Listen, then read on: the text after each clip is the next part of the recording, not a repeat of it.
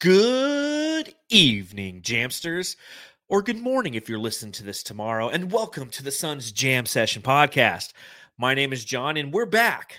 We apologize. We we had to take the Pacers game off on Saturday, uh, but between all of the great football and some scheduling conflicts, unfortunately, we missed our first post game podcast. Matthew, I think in like two years, right? I it might be the first time ever, and it came uh, at a time when none of us can grab a mic and do it. I mean, it it was bound to happen once, right?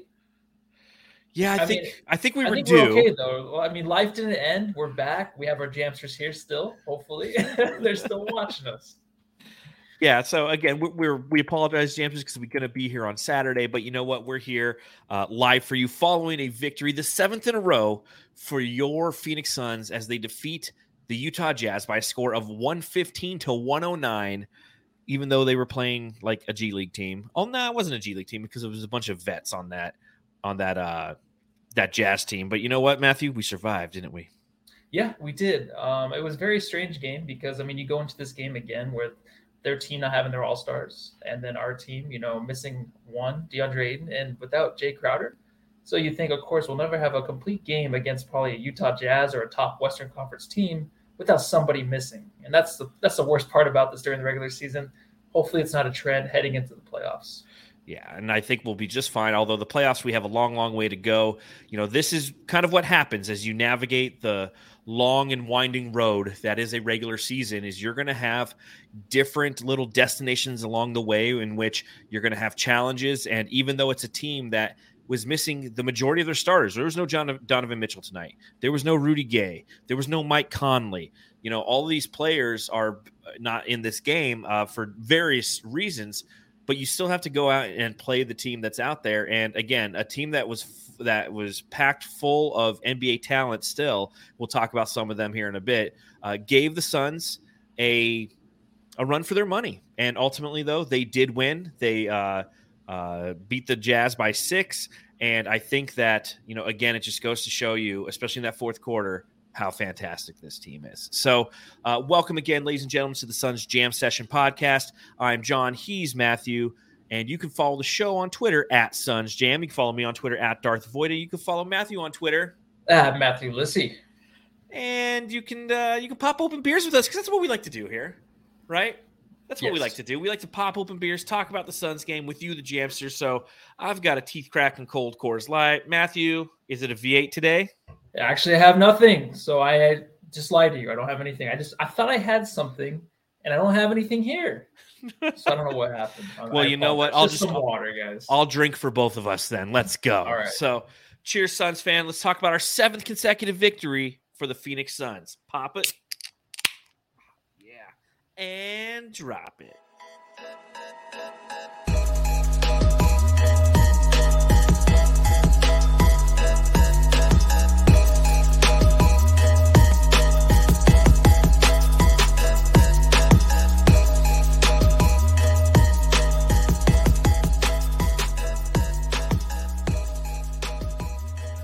Monday night brought the Utah Jazz to town, and on the first game of two consecutive games with the Utah Jazz, the Phoenix Suns go out, and even though they shot 18 more shots than the Utah Jazz, they end up defeating them only by six, which brings me to our first segment of the show. Matthew, I got to ask. Oh, Matthew, this is the first time we're playing the Jazz this season. And although we know the majority of their starters were out this game, what are your thoughts about potentially meeting this team in the playoffs, especially if they're healthy? You know, it'd be exciting because I feel like now in days you're hearing the comparison between like the Suns and the Utah Jazz a lot. Whether or not we want that, but you do hear it because you're we're talking about a team that now is just going to win a lot of games in the Suns, and that's what the Utah Jazz did last year, right? No Yes. respect. The Suns are on the same kind of course now, where they're like the Utah Jazz of last year. So it'd be nice to play them in a matchup just to show how much better we are. And then you got the Donovan Mitchell versus Devin Booker thing that always is happening every year. How he's taking over Devin Booker for some reason. Every everybody's All Star starting lineup. Booker still doesn't have that respect over Mitchell, which he should. Yeah, I know, But- right? I mean, it's just something that we're always going to have. But now it's a team versus team, and you want to see it too because I know DeAndre Ayton can own Rudy Gobert. So that's one of the main reasons I would love to see it. Yeah, you know, I think that it, our paths could cross, right?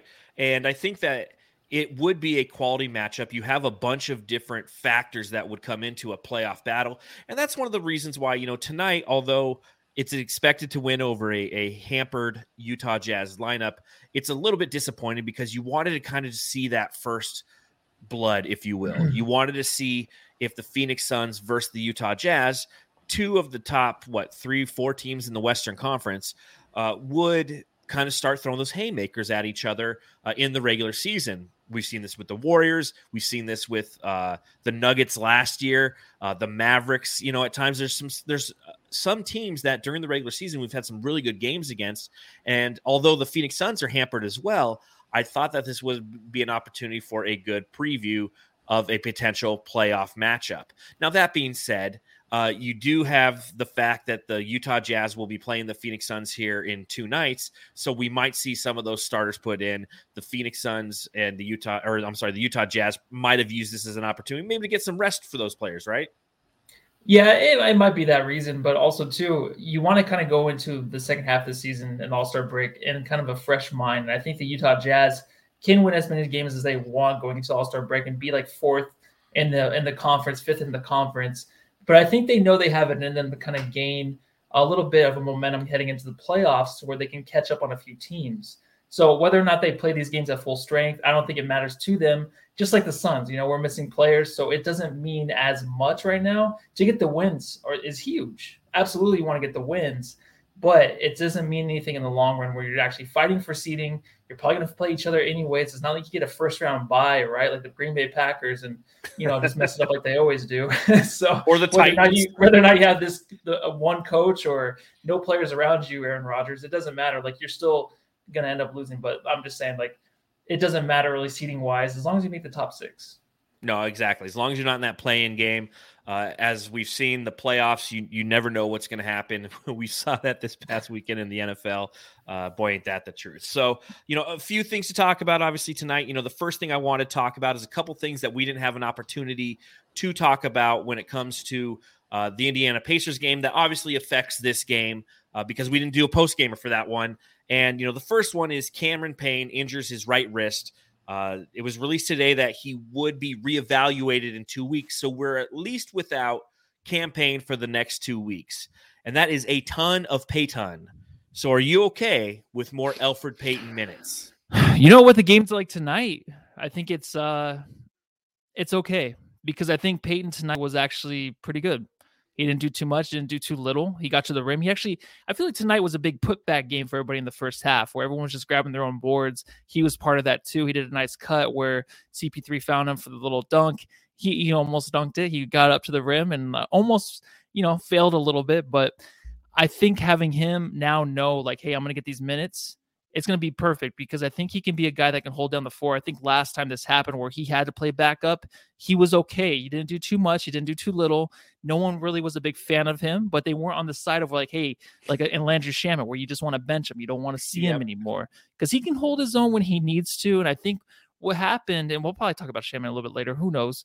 But I think what happened with Elfrid Payton is I think he um he understands now and probably people our teammates or the coaches got into him like just take your time with things no need to rush there's really no rush with this offense as you can tell they can go fast they can go slow but when they slow down the the half court he can make things happen if he wants and I think tonight you saw that. So it wasn't anything that was spectacular. You're not going to be a huge Elfrid Payton fan, but it's something that you had to put up with because these injuries happened when Jay Crowder and Cameron Payne high five each other, I guess, the other night, and they both hurt each other's wrists. So I don't know how that how those injuries happen. That's what it felt like. So you know, I, it's a slippery slope when it comes to Elfrid Payton, and you're right. He's a guy who, when he has a decent game, as many of the Jamsters are referencing in the chat along live on YouTube, hit the thumbs up button while you're here. But when he has a decent game, you're fine with it. If he has a bad game, everyone wants to, you know, get the torches, get the pitchforks, and start, you know, getting mobbing together and headed to the castle and try to get, yeah. you know, Beauty and the Beast. And I don't, I he's, I don't know if he's Beauty or the Beast. you know, get Gaston to, you know, kind of follow him. But one thing you have to respect about Elfrid Payton, you know, outside of the fact that he is a veteran and he does play defense, is he, he definitely knows how to attack the rim and that's because he can't shoot threes. But in games like tonight, like we needed him to do that. And he kind of is picking and choosing his spots when he should attack the rim.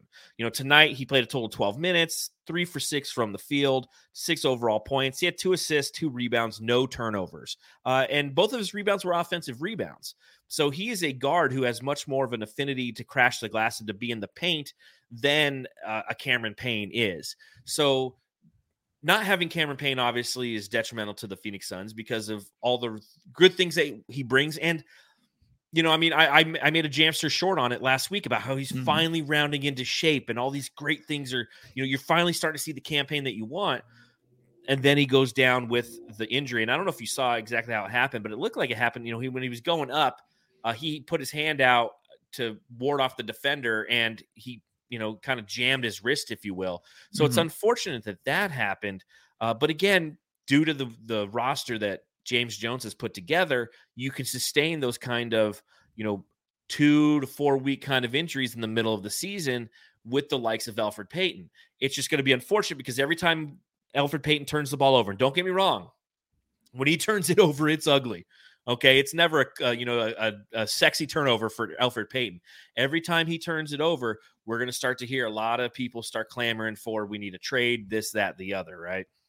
Yeah, it's going to happen, but there's gonna they're gonna have those turnovers. But I think what happened is seriously, like these guys, like Payton and Shamet, they have to like hold their own on the court. They can't let their body language show and like as a disaster on the court to the oppo- to the opposing team, then they know they have them. You know what I mean? That's what these guys kind of feel like they've been doing lately. Whenever they they have the minimal minutes and then they just don't perform like they think they can, then they then they they just let themselves down. You know what I mean? So they have guys on this team that are going to back them up, and that now that Payton's going to get the minutes, you just know that he has to understand like these are very valuable minutes. Um, we're gonna be playing a lot of teams without their guys too. So you'll be playing up against G leaguers. You'll be playing against the 10 day contract guys, and you know it might be in favor of you to go out these through these next two weeks to really just show that you have a spot and you can earn some more minutes even when Cameron Payne re- returns, which might not even happen because I think we had the same conversation last time. Yeah. When when Payton when Payne came back, we're like, well, is Payton going to get more minutes? It's like, who cares?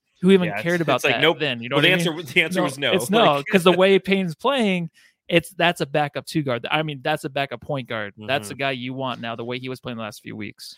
Yeah, and and again, there's they're built to survive this, if you will. But it's not something that, like, if it's a prolonged period of time, yeah, with the trade deadline upcoming, you might see the Phoenix Suns try to make a move to solidify that guard play uh, because Landry Shamet isn't any good. You know, I mean, he's mm-hmm. had a couple flashes here and there, but for the most part, with that guard out of the rotation, losing Cameron Payne, it puts a little bit more stress on Landry Shamet, and you need him to perform. He went one for five again tonight in 18 total minutes. Uh, he did have three assists. Uh, he was playing, you know, again, and a lot of champions will point out, like he does play passionate defense. Like I will give Landry Shamet credit for playing the type of defense that he does. But if you're a three point specialist and you're not doing the one thing that you were brought here to do, and now you lose Cameron Payne, and there's going to be more stress on the minutes that you have to provide because CP3 and Devin Booker, you know, they need to get rest. CP3 playing 40 minutes like he did tonight is not sustainable in the long run. You need to play better. I mean, that's a guy who we really need to take a long, hard look at and figure out, you know, is he a member of this team moving forward? Dude, tonight, so this is a big surprise. I honestly think this was the best Shamet game all season long. Really? Because yes, yes, because we were in a we're at a point last time we podcasted two weeks ago because I know we took a couple games off or whatever. yeah, it was one yeah, game. Dude, I know. So I think that okay, he was going down a hole where it's like, could we even play this guy? Is or can we trust him with minutes going into the playoffs? Well, we were looking to the future. We're like, it's already been 40 games, whatever. I think we know what we have, but now like I was talking about before, where players and coaches like, hey, Elfrid Payton, like just keep your head up and stuff. Shamet today, his body language was like it was like Cameron Johnson. It was just straight up and down, running back, getting back on defense after he missed a shot. He didn't hold his head down.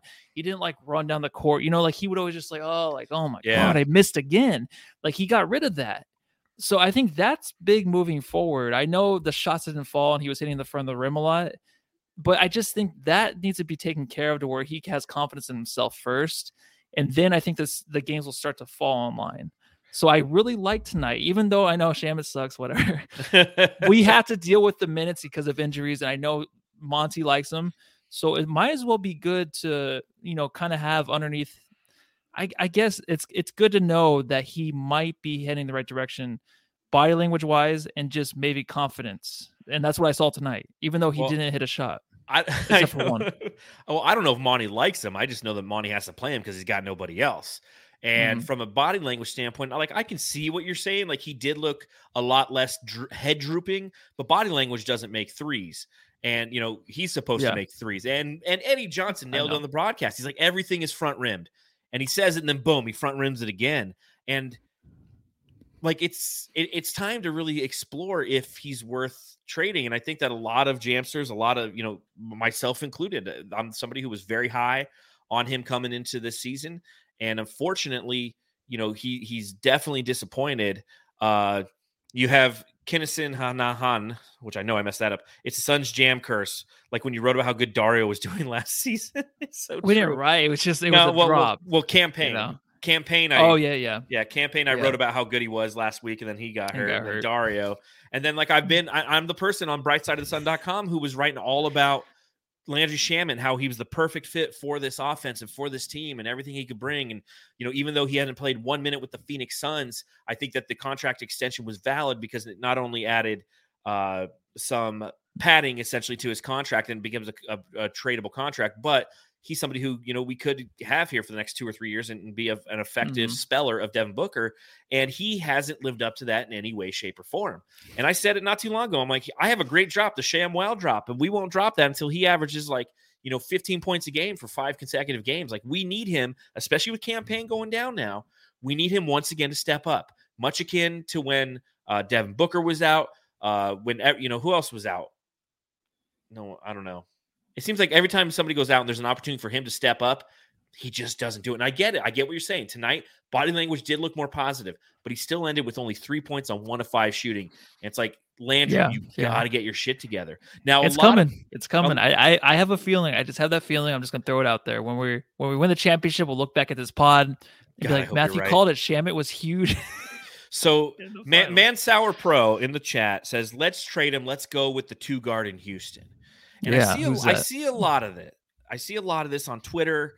Uh, it's Eric Sure. Gordon. I know. It's Eric Gordon. And the issue I have with Eric Gordon is, don't get me wrong, like Eric Gordon, great player. Uh, he's 33 years old, so he's kind of in that back end of his career. He's on year two of a four-year, $75 million contract. He makes $18.2 million this year with the Houston Rockets, 19.5 the next year, and then 20.9. And I think that I don't know if the math works to get him here. You'd have to give up obviously Dario Saric, probably Jalen Smith, maybe Landry Shamet. Like you put all that together for uh for Eric Gordon. Do you feel like that's the best route? I personally don't think we're trading Shamet. I think Shamet's here to stay this year for sure. I don't think You it's ever going to so? happen. Yeah, and the Eric Gordon thing, yes, would be nice. I just think it's like you said, far fetched. It's not going to happen this year. I'm really just leaning towards Shamet being here, so that's where I'm kind of staying with it. Um, that's why I think this is just really important for him to get on track. He still has. I know it's we're deep in the season, but he still has time. I'm trying to look at it more positively. But I, get mean, ya. it's it's hard to. But I'm just telling you, like, I just think we're going to keep this guy. I think he's going to be on our team, and he has to just find a way to to validate his spot on the team. You know what I mean? To get those minutes. I hear you, and I appreciate your positivity. Fabio in the chat says, Boring, "Damn, right? He's like, damn, you should write about how bad Shamet is. Maybe he'll start to shoot better. You know what? Maybe I will. Yeah, I'll you put that should. together. I mean, I thought you. Well, I'm sure it's been all over Brightside too, but maybe you got to put it on. no, there. I, th- I don't think anyone's gone on the, on the Shamet rant. I said on in our Slack channel that I was going to write the piece, but I never did. Uh, Okay. Shamet just needs to get hot in the playoffs, hoping it'll happen. From R in the chat, there's another guy. You know, again, Eric Gordon. I just don't know if the money works, especially considering the length of his contract. Like that's something you get locked into, and that's a player who he'll be 35, 36 years old at the end of that contract, and you'll be like, wow, if you bring him in here and you give up assets and you don't win a championship, that becomes a, a distressed asset very quick. There's one guy who I really think could fill that role. And again, I I, I know it's hard for you to play this game, Matthew, because you don't think that he's going to get traded. no, let's play. I'll still But- play it. All right, so let's play a game. There's a guy right. who currently plays for the New Orleans Pelicans. He makes 12 million a year. He's on uh, year one of a three-year, 37.9 million dollar contract. Uh, but the last year of his contract is a player option. So you'd have this year, the remainder of this year, and next year for 12.9. Who am I talking about? Is it um I'm trying to go through the roster right now, so I'm cheating. is it Devonte Graham? I don't know. No, not not. Devonte Graham. He is a starter. I don't know. Uh, Josh Wait, Hart. Jamsters- Josh Hart. Oh, okay. Josh, Hart. Now, granted, they Yeah. they're using him in more of a power forward uh, capacity this year with the Pelicans, but he's six foot five. You know, I mean, Mhm. he's he's not an overpowering guy. He could play the backup two guard. He's played the majority of his career. He's actually played backup. You know, so it's th- only this year is this is kind of the first year in which he's actually played uh, the majority of his minutes as starter minutes. But I think that that's a that's really a a disgr- a, a, a disgruntled, disturbed, just a fucked up franchise who doesn't know what the hell they're doing. I mean, they trade everybody good away. Why not give us something for it? So, you know, Sticks, I could see. eh, I don't know if Sticks would be or Dario would be something that they'd be interested in, considering Yeah. they have Zion. So it'd be Landry Shamet, and you'd have to add something in there to make it happen because Landry's deal doesn't kick in until next year. But then the money makes sense. But that's who I would like. I would like Josh Hart. And this is a guy I've always liked, even on that Yeah. Lakers team. I loved him as their sixth man. I was like, dude, that team is stacked. They got good young players. Hart would come in. Um, his three point shot, of course. I was just looking at his stats. Like, Yeah. So 13 points a game coming off the bench would be Yeah. awesome. I mean, Yeah. minutes played 33 right now, so that would dip down to what 20 maybe. So I I think it's a good addition. Um, it's funny you brought up a name too, like Sticks. Like so you know something's going down, right? When we haven't seen Sticks, I don't think anyone's really even talked about Sticks. So there is obviously something that's going to happen because I think with him not playing, especially with injuries, like it's kind of weird, right? But um, yeah, you know, I, I was going to bring that up when we talked about JaVale McGee Okay, getting in yeah. as much trouble as, or not trouble, but foul trouble tonight. You know, I mean, the foul man cometh with JaVale McGee. He was attacking everyone on defense, getting himself into foul trouble.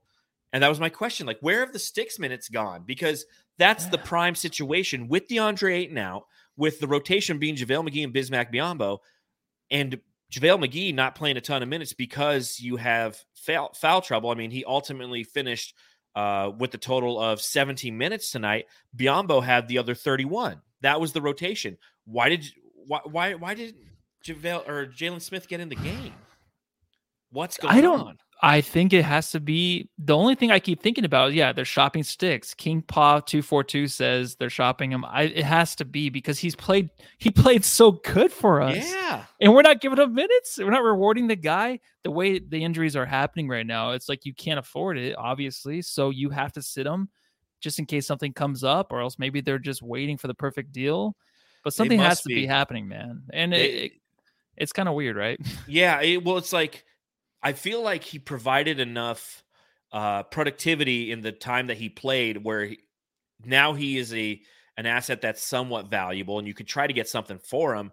And now they just don't want to hurt him or anything. Like I don't know what it is. They're like, hey, look, he can play some five. You need a five? We got you. You know, hey Pelicans, you want him? And you know, give us Josh Hart, and we'll all be good. Everything will be square. I don't know what it is, but tonight would have been a perfect opportunity for him to play and he's just not getting in the rotation. So I don't know what happened. I don't know what he did. Uh, but you know, as a lot of jamsters are saying in the chat, you know, maybe he is being shopped. Maybe the Phoenix Suns are putting him on the market, and they just they don't want to distress that asset by having any opportunity for him to get hurt. So they're just not playing him. And you know, good, bad, or indifferent, whatever happens with Jalen Smith, my hope is if we do trade him, obviously we get something that's definitely going to address a need. It's just now we're thin. You know, we already were thin at power forward and at point guard. Well, or not point guard, but just guard because Landry Shamet's garbage. Now we're a little bit more thinner at- guard with Cameron Payne going down, and Jay Crowder wasn't in today. So, you know, another thing we didn't discuss because we didn't do a podcast on Saturday, but Jay Crowder goes down. He too has a wrist injury. Both he and Cameron Payne have wrist injuries to their non-shooting wrist, which is I think is pretty huge. Uh, but he's listed to date as day to day. Um, there was a brace on his wrist, as you know, they kind of showed him sitting on the bench. Should we be concerned with Jay Crowder going down? Yeah, I think so. Um, but I feel like if there's one guy on the team that can miss games and come back in and just like you know pick things up where he left off, you know, unlike like a Cameron Johnson where I feel like he might need a few games to get back into rhythm. Jay to me just seems like a guy that can come back in, you know, body up some big guys, get the rebounds, um, you know, hit the three whenever it's crucial. Um, so and that part of it, I'm not too worried about. Um, again, it, I don't want to be so repetitive, but I guess it is maybe a good thing this is happening earlier, but you never know what's going to happen later in the season. Precisely. So the only way I look at it is just it's just so pretty it's it's pretty awesome to watch them on the bench cheering on these guys like Wainright coming in, plugging holes as much as they can just to get them the win you know, just barely doing enough to where the Suns can kind of get to a get to a stance in the fifth, in five minutes or less, to where they can hold that lead. Like these guys come in and they can just fill the holes when they're not in the game.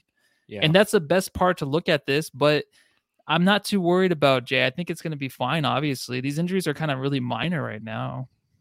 Well, shout out to Flex from Jersey, uh, a good friend of the podcast. He tweeted out yesterday that Jay Crowder has been dealing with his left wrist hand issue for some time now, and yesterday was simply an ag- aggravation of the same injury. Uh, he knew it immediately, and so did CP3. Sometimes the only way to truly get over is to rest it. He should be okay long term in his day to day. So that's coming from Flex yesterday. So that obviously gives uh, me and the rest of Suns Nation uh, you know, just a light, if you will, at the end of the tunnel relative to yeah. two guys going down with wrist injuries. Obviously, Cam Payne being evaluated in two weeks is not a good prognosis, but hearing that Jay Crowder is day to day and and they can afford to rest them, right? The, that's the key, especially when it comes to Jay Crowder. They can afford to rest him yeah. uh, because they got this guy. Lights, Cameron, action. You know, Cam, Cam Johnson – uh, as a starter has just been fantastic. So you look what he did tonight, you know, 38 minutes played tonight for Cam, 7 of 12 from the field, 5 for 8 from deep, 20 points, 6 rebounds, 3 steals. And you know, you look at his splits coming into this game, he had started 6 times and averaged 17.8 points uh, with 5.5 total rebounds uh, shooting 50% from three and 55.1% from the field as a starter. In the 36 games in which he came off the bench, he was averaging 10.6 points with five uh, rebounds. But more importantly, from three, he was shooting 40.6% and 42.9% from the field. So, what does that tell you? As a starter, he's drastically better uh, because he, I, he just he fits in like a glove. You know, it's something I know that you've been mm. pining for uh, since the offseason. Like this guy not right now, but will be our starting four mm-hmm. at some point in the future. And I think that again, with Jay Crowder going down, the opportunity once again arises for Cameron Johnson to showcase his skill set. And this happened not too long ago. We're like, hey, is he getting priced out of the Suns market with his production? Uh, but who cares yeah. about that? We got 20 points from Cam Johnson tonight, man. I know, it actually it started out really good. Um, sorry, I, I, think I was making like grunting noises. I don't know what that was. Cam um, Johnson. I'm getting, I'm getting old. Mm-hmm. I, maybe that's what it is. You're getting just getting turned on, hot, yeah, hot and heavy over here, honestly. Um, but yeah, watching the game, you know, I was making my eggs uh for tomorrow, getting prepared for tomorrow. Look at you with and your meal I, prep.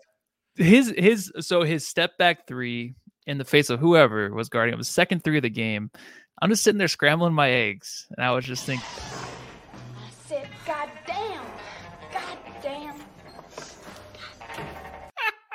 That is like the only way I can sum up watching Cameron Johnson because there's just there's so much he does that it's just he's that player like Chris Paul. Like we want we were talking about the drop before, and you want to use it for Chris Paul, and you you can for sure. Yes. But I'm just thinking like Chris Paul, I do that all the time. I just feel that way. But Cameron Johnson, I'm just like, what sums this up? And I think that sums it up for me. It might not make sense for anybody else. But when no, he just hits sense. a step back three and he comes back in the fourth when Booker's on the bench, getting the steals, doing whatever he wants, hitting the threes again. Like it, it's endless for this guy, especially in clutch time. Like he can just fill the hole when Booker's on the bench too. Like he can be that guy that can pick up his slack scoring. Of course, Chris Paul helped out, but Cameron Johnson just does it on on both ends right now, man. Unbelievable. Well, and again, you know, he obviously provides a lot more production when it comes to uh, just offensive scoring more than Jay, at least more consistency, as I mentioned before with his statistics. I mean, as a starter, he's 17, 18 points a night almost on 50% shooting from three. Now, granted, it's a small sample size, uh, but you look at tonight in the fourth quarter, it was him and CP3. He had 11 points in the fourth, four for five from the field, two for three from deep, uh, a rebound, you know, and again, he was the guy who stepped up uh, when Devin Booker ultimately was just kind of gassed. I feel because because Devin Booker went 0 for six in the fourth quarter tonight. You know, had a fantastic game. We're going to talk about him momentarily, yeah. but with DeAndre Ayton out, that is your third overall score, right? It's Devin Booker. Technically, your second highest score is DeAndre Ayton, and then it's Chris Paul. But with Da gone, you the you know members of the team need to step up on an offensive level to assist Devin Booker. And I feel like a lot of this game, there were periods in which just no one could help Book. So he had to keep forcing it up until that fourth quarter, in which it was CP3, it was Cameron Johnson. But Cam Johnson has shown the ability multiple times this season to be that tertiary offensive threat because Mikal Bridges ain't going to do it, which is fine. You know, have we been frustrated with Mikal in the past? Yeah, because we wish he would play a little bit more effectively offensively, but he's our defensive stalwart. He's the guy we're getting, we're paying to put on the toughest guy on the opposition and hope that he can shut him down. Cam Johnson is benefiting from that. So, and, and again, he, like you said, that step back three, it's so beautiful. It's so smooth. It has been since we drafted him. Uh, and again, to see him have these opportunities to perform in in these min, those these minutes without Jay and these minutes without Da, where he can truly be the tertiary offensive option, and to see him excel, yeah, it might be pricing him out of our market, but who cares? This season, he's playing fucking yeah. fantastic, man. Yeah, and I don't worry about that too. And just really quick, um, King Paw two four two said, "I love how Cam attacks the rim. That's something he's improved on, of course, this year a lot. Um, but there was a camera angle behind the offense where it just showed how quickly." When he turned the corner, he gets to the rim. Like it's so fast. I've never seen it from that angle where he took on the little guy that was guarding him and just gets straight to the rim. Like that was so fast. You see it in replay mode, it's almost like normal speed. That's how fast he is getting there. Yeah, he has that first step quickness that you just don't expect from a guy his size. And I think it takes a lot of, of defenders out of their rhythm defensively, you know, and again, knowing that he has that threat from deep assists in that as well. So, you know, again, a stellar effort by Cam Johnson tonight. Definitely needed on a night in which a lot of other players, you know, Landry Shamet, uh, just were not hitting, you know, making it. Uh, I'm, I'm going to do a drop, you know, for this guy. Big Dick Booker.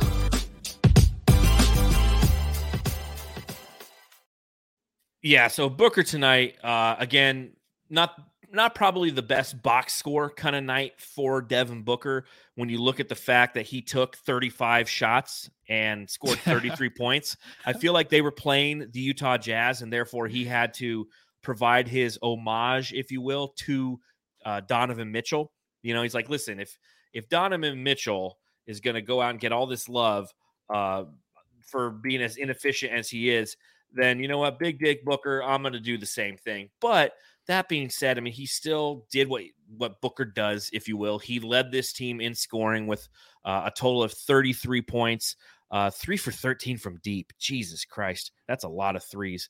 Uh, but also had seven rebounds, uh, added three assists as well. Uh, Matthew, what did you see from Big Dick Book tonight? Well, I mean, the 20 point first quarter almost. He wanted the 20 points. I don't know if he was saying at the end when he got 17, I don't know if he was saying to the bench, like, oh, I thought that was 20, or else I'm going to get 20. And then he missed the next three. Um, it was nice. I think that he went through uh, a few weeks where he was just consistent through the whole game. Now he's back to like the first quarter book, third quarter book um, which is absolutely fine because other guys need to pick up the pieces. He can't always carry the the team like all the time. Like he he goes through droughts once in a while, and these guys need to back him up a little bit. So they did tonight when it mattered. And the defense from the Utah Jazz just picked up on him. They were all over him. Um, third quarter, fourth quarter, they were deep into him. Like seriously, like he was having the hardest time to even putting the ball on the floor. So I think that was a big effect on him. And even in the second quarter, you kind of saw it too, because that's when Utah started playing actual defense and making things harder for the Suns. And they were like, oh crap, they're actually playing defense. They're actually in the offensive end, uh, going a little bit quicker now. So we have to look out for that because they're getting to their spots, they're hitting their threes, and they're getting to the rim. That's what they were doing.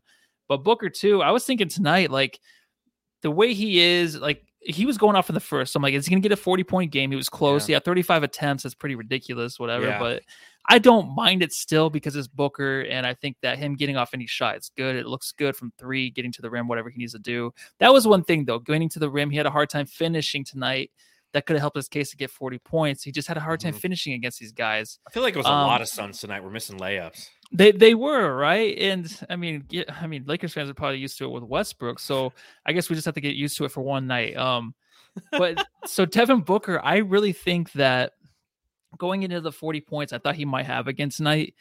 I'm like, so you know, there's always respect talk and stuff like that, and I think Booker is just so awesome because he doesn't put himself out there like on social media. He's very humble.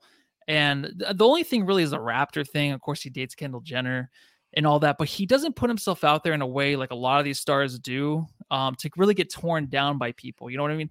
I think the reason does he doesn't that, have, though? oh, like Aaron Rodgers, LeBron James, like these guys go out of their way to make sure that they are perfectly like Positioned. just the perfect perfectly positioned, but they're the perfect person to look at. Like, oh, look at yeah, this guy. Right. Aaron Rodgers, get the fuck out of here. Aaron Rodgers gives no fucks, and he looks like a bum. No, he always did before the the commercials. Uh, he's all over the place. He wants to do Jeopardy, all that stuff. Like, he wants to be front and center. And I think a lot of these stars go into that. And then, of course, us people want to bring them down. So I think this is just my little conspiracy. All right. I think people don't vote for him to be an all star starter because there's nothing to tear down. Like everyone likes him too much. Like, and no, you know, he's a guy that, you know, if if we were to actually go after him and like tear down his career, like, you know, the way they went after Rodgers, like because of the COVID thing, like we don't have anything against this guy. It's fine. Like let's not vote for him. Let's vote for Luka and call him fat. Let's like, you know what I mean? Like they want to find something on these guys to tear them down, dude. That's what I was thinking. That's all my right. little conspiracy. All right, conspiracy, Lissy. Uh, so five minutes later, what's Consp- conspiracy? Uh, well, I'll retort to that real quick. Like, I don't, I don't mm-hmm. agree with that conspiracy because what? Yeah, because all right, here's here's the why. Here's why you see the votes the way they are. One, the number one thing, Devin Booker has one of the most unsexy games in the NBA. Efficient, yes. Productive, yes. What I love watching every night, yes. Sexy, no. I mean, you, you see it on the TNT highlights at the end. They're like, let's show Devin Booker making a mid range jump shot. Like, no one gives a shit. You know, whereas you got Ja Morant doing fucking when Devin Booker tries a windmill dunk, he misses it. You know, like Ja Morant's like jumping through people and you know, hitting people's putting his nuts on people's chin on his way to the top of the rim, you know, doing these highlight blocks on the Lakers.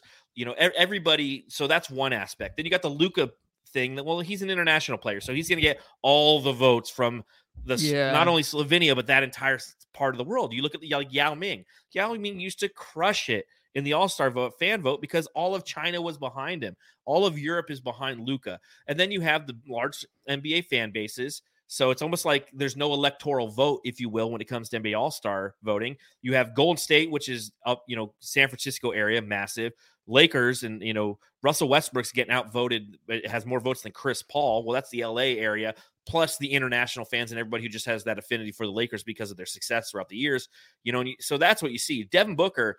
I don't think it's conspiracy where there's it's like, nah, this guy's too nice, so I'm not going to vote for him. I think it's like no, I'm going to vote for guys that I either know or whose game is sexy. And Devin Booker doesn't really have either one of those. And I, but to your point, I don't think he gives a shit either.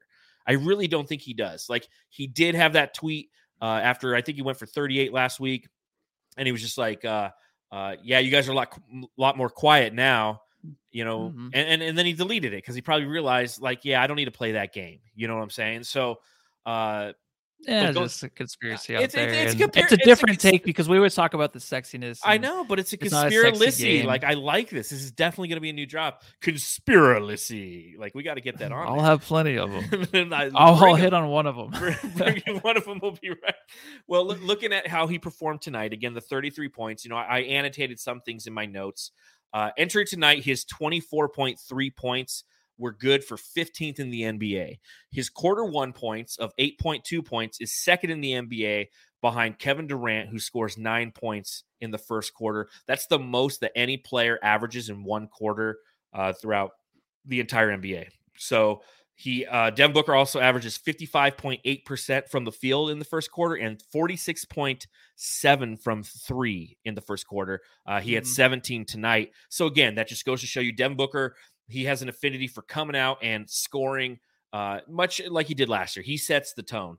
His he has 4.6 points per second quarter, which is 38th in the league of anybody who's played over 20 games. Uh, LeBron is tops in the league in that category in the second quarter. Uh, Booker had two tonight. He scores eight points. So he 8.2 in the first, eight points in the third. That's fifth in the league. Ja is number one in third quarter with 8.9. He had 14 tonight in the first or in the third quarter. So between the third quarter and the first quarter, Devin Booker had 31 points of his 33 points. Uh, the fourth quarter, he is 40th in the league of qualifiers, 4.5 points in the fourth. Number one is Giannis at 8.5. So, you know, I think that, you know, one of my observations, the Suns need to help Devin Booker off uh, offensively, right? Him taking 35 points is just too much. And it's because, you know, with Jay Crowder down, with DA down, with Cameron Payne down, uh, you know, those shots go somewhere. They end up with Devin Booker. You know, when he's in Armani mode, he's taking the majority of the shots. And entering tonight, he's taken 22.1% of all Phoenix Suns shots, but he's only scored 18.2% of their points. So that shows you that, you know, his effectiveness is a little bit down. And especially over these past couple weeks with DeAndre Ayton out, he really is having to shoulder a lot of the load, which he's okay with. I mean, we saw that on the road trip. He shouldered the load.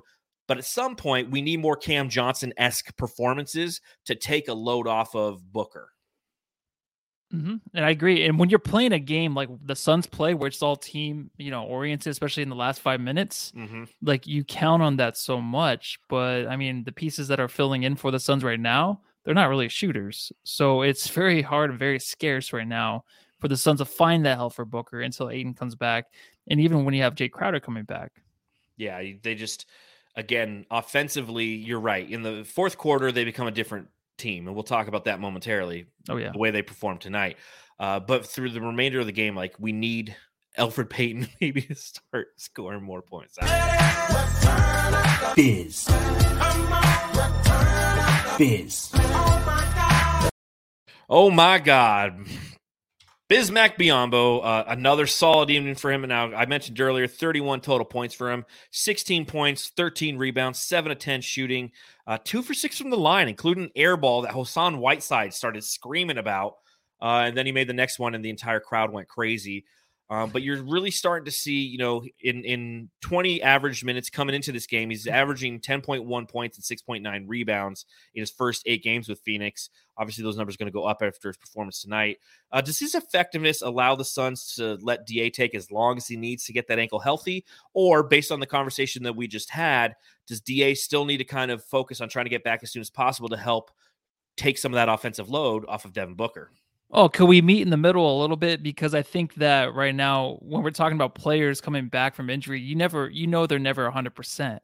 But I think the Suns just have that leeway. They they can maybe get close to it as much as possible for an NBA player to come back and start playing on that on that ankle, even though it's maybe not 100%, it's close to it. So they can. The thing is, like with JaVale McGee with the foul trouble, and then Biyombo coming in, he's always on the ball, right? He's always the guy that is the first on the ball, whether it's a rebound, if it's on the floor, he'll go. He'll be the first guy on the floor to get it. That's that's the way he plays. Yep. So it's 30 minutes. He looked a little bit tired in the fourth, a little bit trying to set screens for um for Chris Paul. He looked a little bit tired getting over there.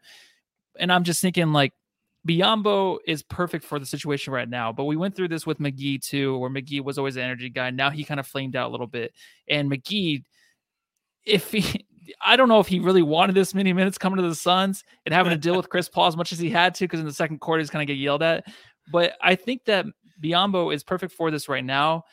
I think they'll get to a point, whether six days or not, to where they're going to have to give Sticks some minutes because you have to you have to ride this from Bismack, but he's going to have those games where he's going to flame out a little bit. So you have to have the backup for that. But I think by that time, I think Da will be back, and I think that's plenty of time for Da to get that going. I know he was out there shooting today, so that's good.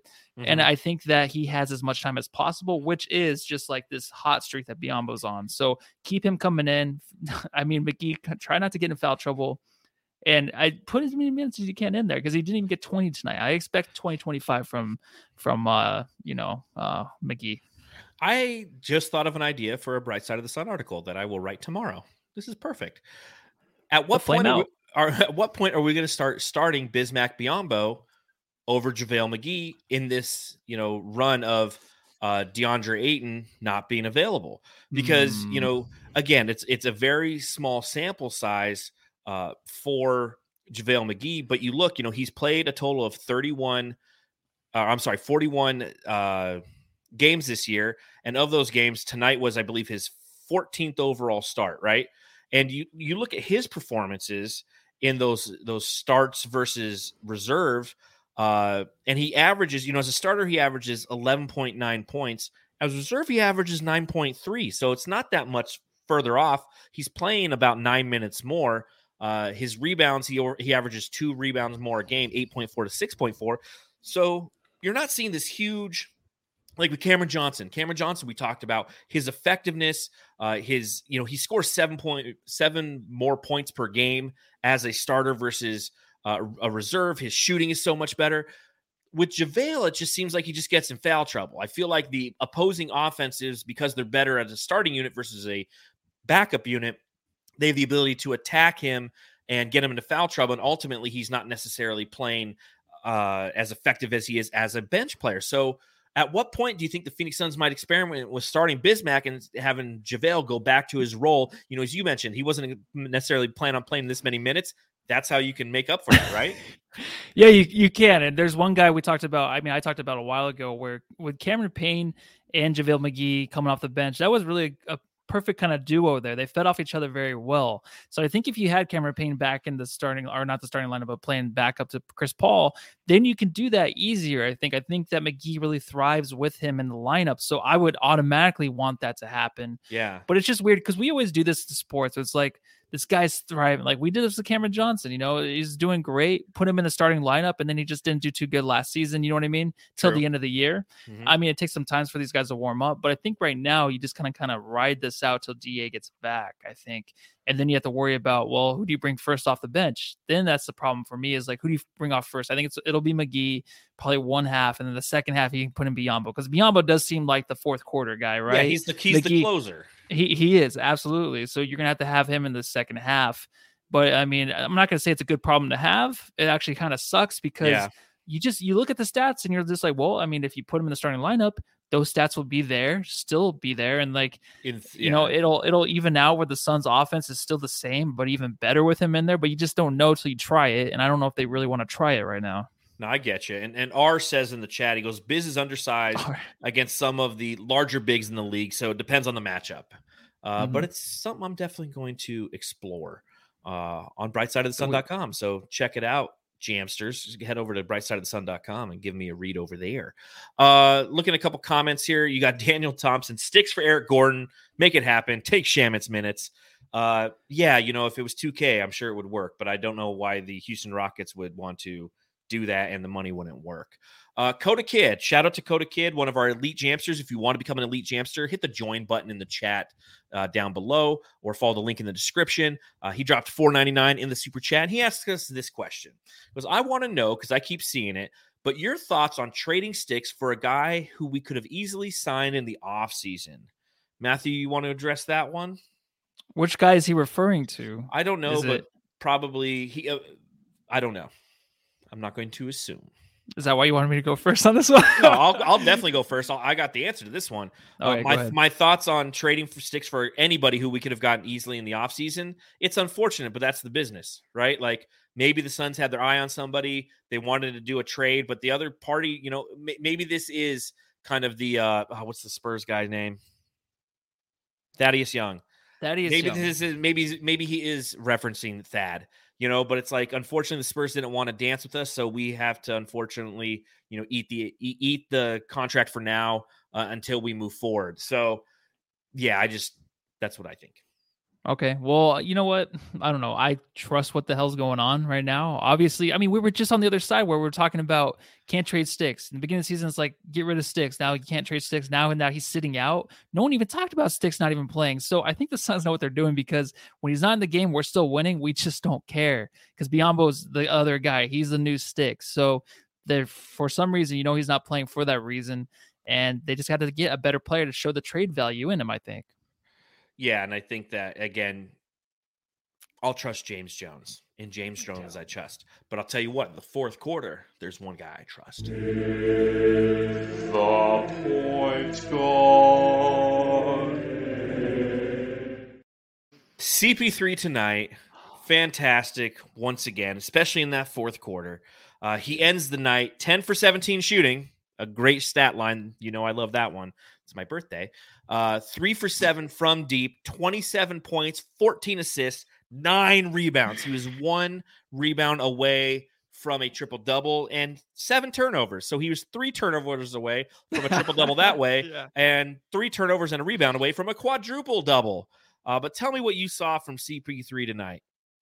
It always ends with him poking the ball away from the yes. from from whoever the hell they're playing. It's always just a poke here, poke there. He comes out of nowhere. You know, he might turn the ball over, his teammate might turn the ball over, but he'll poke it back and we'll get the ball back. He just comes out of nowhere. I don't even think on the TV when you're watching it, you even know it's going to happen. All of a sudden, he's there and he pokes it away. Uh, but of course, there's different ways that he can just finish the game out for the Suns. And tonight, it was hitting the three right? He was hitting three. He was finding Yeah. teammates, of course, but it was just a mix of it. So you either have him finding teammates or you have him hitting shots, but he was doing both. And I think scoring was just huge for him in the fourth. He had to come through for the Suns to get this game because Booker obviously went, what did you say, 0 for 6 in the fourth? Correct. So because of that, you need someone else to step up. Cameron Johnson, he, as good as he is, and how you know hot and heavy I get just talking about his game, he can't do it alone either. He needs Chris Paul. Chris Paul's that guy to end the game again. Any more? I mean, how many more times do we have to do this? He's not going to hit a game-winning shot. He's going to get.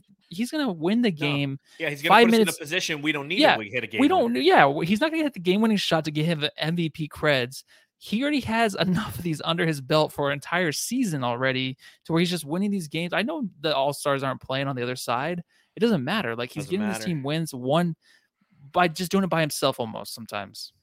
You know, I'll tell you, it doesn't matter who Luka Doncic is playing against. Every time he gets a triple double, like Bleacher Reports, like, "Hey, Luka did it again." You know, it's like they don't Yeah. care. Uh, but he, the fourth quarter for Chris Paul, and I see a couple comments in the chat, you know, that about him playing too many minutes, and you're not wrong. He he is playing a ton of minutes, He- 40 tonight. Uh, but he played the entire fourth quarter, five for seven shooting, including two or three from deep, three or four from the line, 15 points and three assists. Uh, and that steal, as you mentioned, which was uh, at a vital point in the game, helping the Suns outscore the Jazz 30 to 22 in that final period, ultimately pushing the Suns to a six point victory.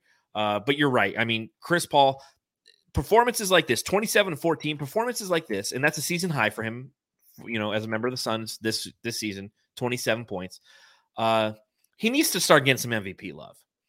He definitely does. And and and I get it. You know, Kevin Durant was kind of the the leader in the MVP race, if you will, but he's obviously gone down uh, with an injury, and we don't know when he's necessarily going to be back. Um, if you go to uh, you know, some of the other players, Nikola Jokic is definitely somebody who's going to be in consideration again. I don't know if he, he'll get voted in again. I feel like people No, didn't didn't didn't want to uh, give him that love. But you look at kind of the MVP odds as of yesterday. Steph Curry is currently a plus 180, then Giannis, then Jokic, then Embiid, then Durant, then or I'm sorry, then uh, Ja, then Durant, then DeRozan, then Doncic, then James, then Booker.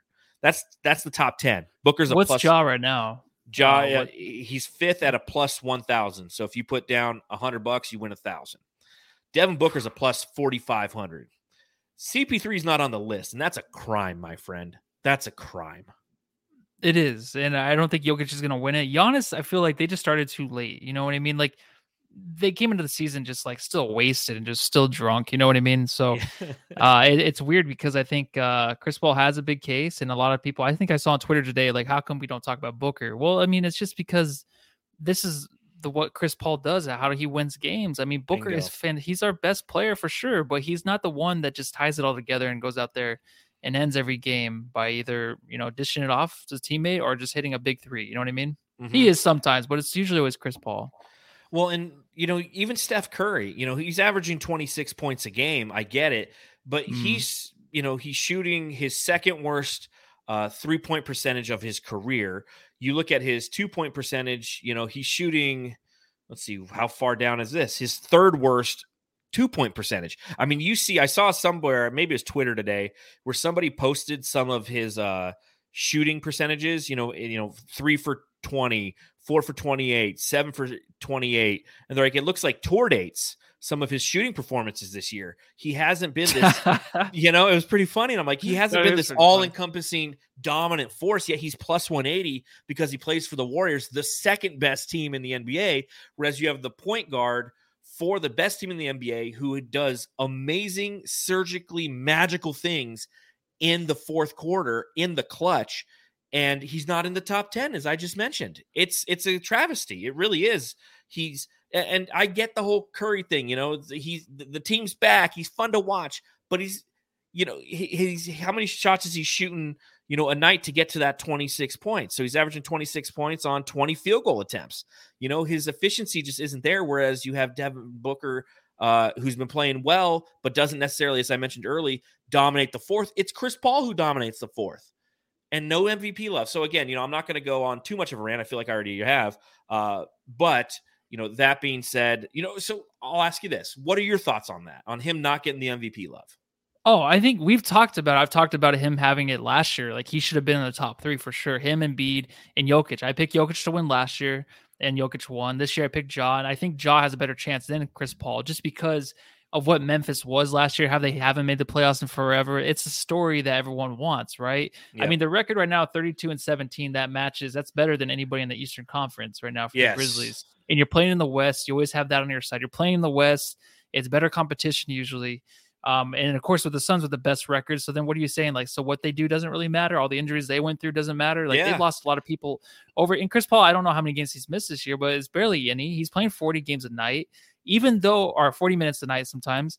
Even though he's like on skates during the game, like he doesn't get up at all. He's just his feet are just you know, Yep. you know, sliding up and down the court. He doesn't get up. He doesn't exhaust his body, so he can't afford those minutes. But just from saying that, it's like, wait, he's winning these games by being non-athletic, by just passing the just like ball, Devin but Booker, it's man. hitting a step by step, yeah, step back shot. Yeah, yeah. That but it's fun to watch. Like this is insane Oh, yeah. how fun this is to watch the Suns team and just how they are finishing these games, dude. I actually enjoyed it tonight. I didn't just like step away and make more eggs for tomorrow. I was actually enjoying this this last five minutes of the Suns game. Yeah, and because you know you're going to see something special, and Chris Paul typically dictates it, which he did again tonight. Uh, Kobe says it in the chat. This is Kobe Brog, uh, Brodigan. He says that's all right. CP3 just needs to win the MVP of the finals. Uh, mic drop. That there is the right answer.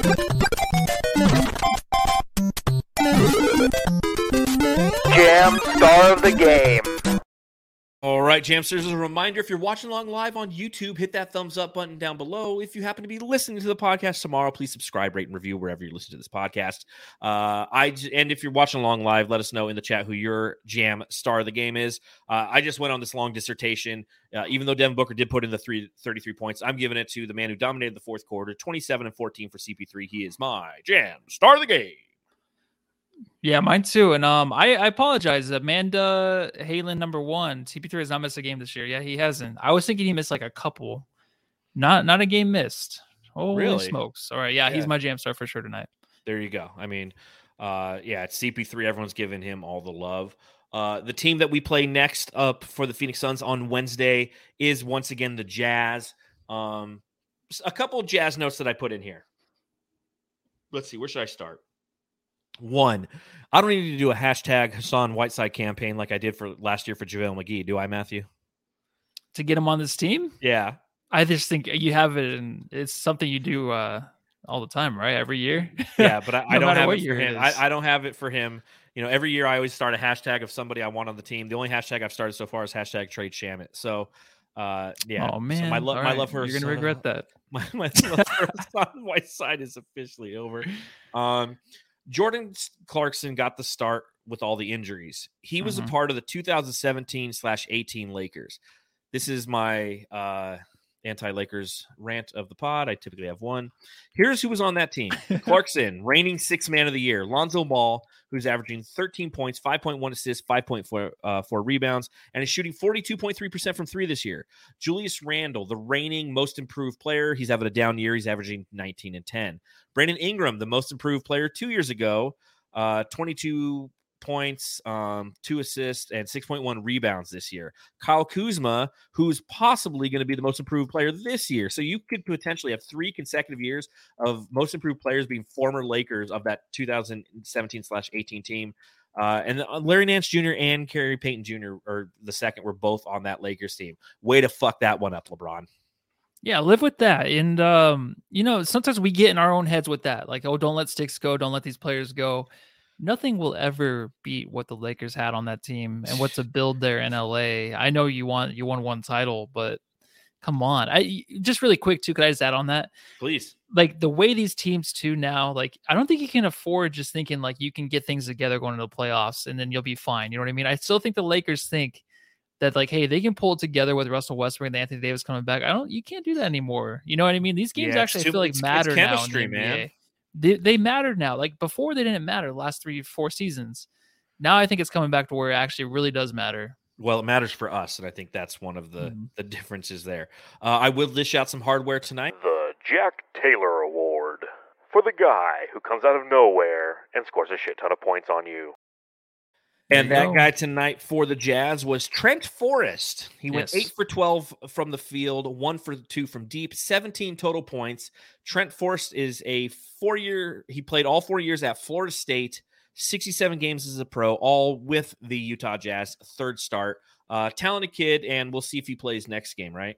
Yeah, he was. He's a one, one, and one guy. One point, one rebound, one assist guy. Uh, he On his quiet, career, yeah. quiet. Yeah, it's just a quiet game from him. He got hacked by McGee. It should have been an and one. Didn't say one thing. Just went right back down and played defense. That's how you know this guy hasn't done anything in the NBA yet. When he's not like retaliating against the refs after getting hacked by McGee. So, a good game by him. Nice try tonight. Yeah, I mean he played well, and again, He did. he had he had the potential to really you know be the thorn in the side, but you know again he only scored two points in that fourth quarter. So uh, the last note on the Utah Jazz, uh, Rudy Gay, it's been around Mhm. forever. What year was he drafted? Do you know? 1993, right? Ni- come on, Same year as Jordan. 1993. Get out of Nah. here. Jordan was 80. Oh. Take a guess. What year did Yeah, he yeah, get drafted? 2001. Okay, there's no one in the league who's played in 2001. Not even LeBron. LeBron was like These are my guesses, dude. I don't. Wow. I know. I. All I. Uh, 2006. Uh, Jesus. Like, if you ever ask me a question, I'm going to give you a serious, thought out answer. You just random. you just 1993. 1993. That's how I pick my MVPs for next year. Just shout out a name, and I'm usually right. So So, he's been he's been in the league uh, since 2006. He was the eighth overall pick by Memphis out of UConn. Uh, he's been a bucket for a long, long time. He's averaged in his career 16.5 points. Uh, he played with the Memphis Grizz- Grizzlies from 07 to 2013. Played with the Raptors for a couple years, the Kings for a few years, uh, the Spurs for you know the last three, and now he's with the Jazz. Uh, there's five. There's five players. There's five players still playing in the NBA from the 2006 draft. Matthew, can you give me any guesses on who any of the five get- players from the 2006 draft are who are still playing in the NBA? let me think. Let me think. Let me think. I'm gonna give you one good answer. Right? Give me It's one good answer. Really, really good answer. 06. Um, it's gonna be um 06, 06, 06. Oh my gosh, I'm really thinking. This is me actually really trying, and nothing's coming out. So let's hear them. I can't So think of anybody. Fabio dude. got one in, correct. in the LaMarcus chat. La- Aldridge. LaMarcus Aldridge. He was the Blake Griffin, another one? overall pick. Uh, nope, but good guess. Now you're now you're Hmm. trying. Uh, Rudy Gay, Uh, Rajon Rondo, uh, Rajon Ky- Kyle Lowry, and Alright. Paul Millsap. Although he was recently released by the Brooklyn Nets. JJ Redick was part of that draft as well, as was PJ Tucker. Um, is PJ Tucker still playing? Hmm. So I guess he would be too. He just yeah. Jordan Farmar, God, remember him? UCLA. Geez. So uh, Yeah. yeah. Rudy Gay been playing in the NBA for a long time. Got obviously a, a lot of uh, minutes tonight. Um, but yeah, So that's the Good team we're playing once again on Wednesday. Uh, Jamsters, feel free to join us after that game. Matthew, do you have anything else to add on this podcast before we wrap things up on this Monday night? No, and uh, congratulations, Jamsters. You got an extra five minutes tonight because we did miss a pod last time. So, How's my internet connection? oh, you Have look I been great. crisp this whole I- time? No one said anything in the in the chat either. yeah, it's not like you know Voida in Nintendo. Pixelated, Pixels. pixelated void. Yeah, I finally had Cox come out here. Uh, I got the panoramic Wi-Fi hooked up, and the internet's been working great. And I haven't Yeah, we're really lagged proud one time. I don't think so. This is great. So I'm I'm, I'm, I'm a real boy, Matthew. I'm a I'm a real, real boy. boy. I'm a real boy now. I go so. pee pee standing up. so on that note, Jamsters, we're gonna go ahead. We're gonna get out of here. Uh, reminder: if you want to follow the show uh, at Suns Jam, you can do so on Twitter. You can follow me at Darth Voida. You can follow Matthew. At Matthew Lissy. Make sure you subscribe, rate, and review if you're listening or if you're watching and you made it all the way to the end of the podcast. You're the real MVP. And hit that some that uh, thumbs up button down below. Uh, on that note, again, we'll see you on Wednesday night after the Suns play the Jazz. But once again, seven in a row. Your Phoenix Suns, your Phoenix Suns, man, uh, thirty-seven and nine now. Thirty-seven and nine are Oh your Phoenix God, Suns. So uh, until Wednesday, everyone have a fantastic day go home, love your family. and your internet.